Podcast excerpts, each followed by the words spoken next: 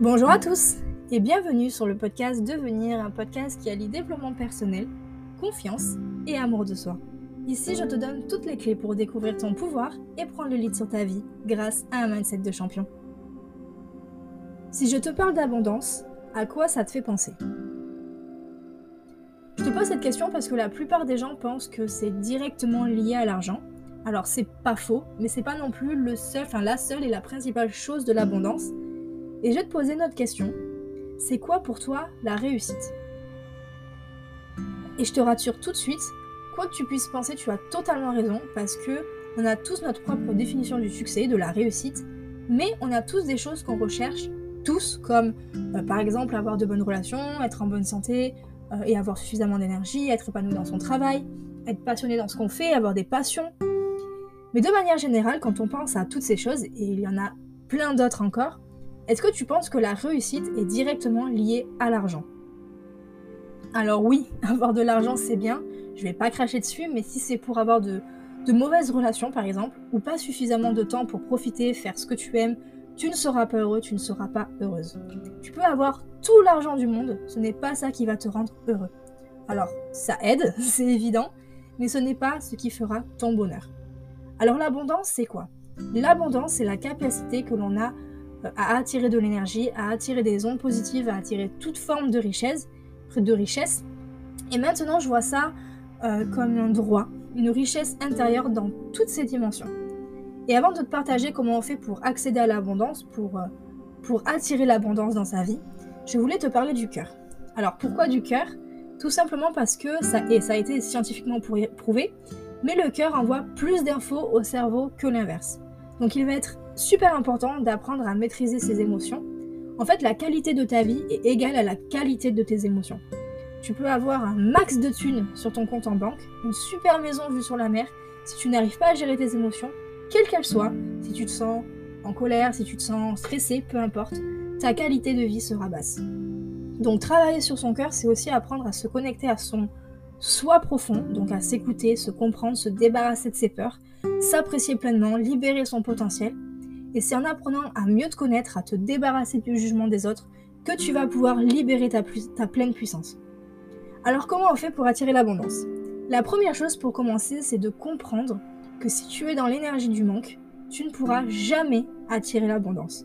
À chaque fois que tu as une pensée dans laquelle tu penses manquer de quelque chose, manquer de temps, manquer d'argent, manquer d'amis, manquer d'énergie, tu ne pourras jamais trouver l'abondance. Donc la première chose, et c'est hyper important, c'est de prendre conscience que le manque attire le manque, l'abondance attire l'abondance, en transformant tes pensées au moment où elles arrivent.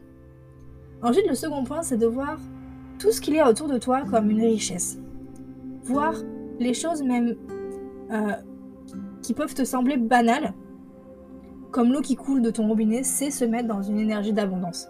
Et d'ailleurs, l'eau qui coule du robinet, c'est tellement, mais tellement une richesse. Je crois qu'on a eu une grosse prise de conscience lors de notre voyage en Tunisie, où on est allé visiter des personnes qui vivent dans des troglodytes, donc en gros euh, des trous dans la terre. Donc même ton matelas, c'est une richesse quand on voit sur quoi certaines personnes dorment. Ensuite, le troisième point, qui est un peu plus compliqué, enfin en tout cas, dans ma perception, certaines personnes y arrivent très bien, c'est un peu plus compliqué, c'est d'agir comme si.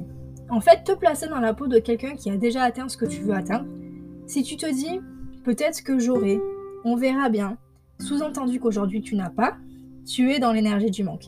Et pour rappel, le manque attire le manque et pas l'abondance. Alors que si tu agis comme si tu avais déjà, si tu te dis j'ai ça, tu ouvres la porte au champ des possibles sans oublier de remercier l'univers. Ça fait deux ans que j'arrête pas de le dire sur Instagram, mais l'univers est à ton service. Et de remercier. C'est hyper important parce que quand tu dis merci, tu vas vibrer des ondes positives qui vont attirer des ondes positives. Un autre point super important, c'est le don, le fait de donner. J'en ai parlé dans le podcast sur les 7 lois spirituelles du succès, mais plus tu donnes, plus tu reçois. Je te conseille d'ailleurs d'aller écouter euh, ce podcast, je te parle de ce point-là un, peu plus, euh, un peu plus dans les détails. Mais bien sûr, euh, ne cherche pas à donner pour recevoir. Si tu ne donnes pas avec ton cœur et ton amour, ce n'est pas du don. Et si c'est pas du don, bah, tu ne vas pas recevoir. Et non seulement les dons que tu vas, que tu vas faire te seront retournés, mais ils reviendront multipliés. Parce que lorsque tu donnes, tu permets à l'abondance de l'univers de circuler dans ta vie, mais aussi d'enrichir ce flux. Maintenant, ce qui va être euh, tout aussi important, c'est de savoir recevoir. Tout le monde ne sait pas recevoir. Moi-même, je ne savais pas recevoir. Je me sentais gênée ou alors je me disais je méritais pas. On ne peut pas vraiment recevoir dans ces conditions. Attirer l'abondance passe aussi par le ressenti et la visualisation.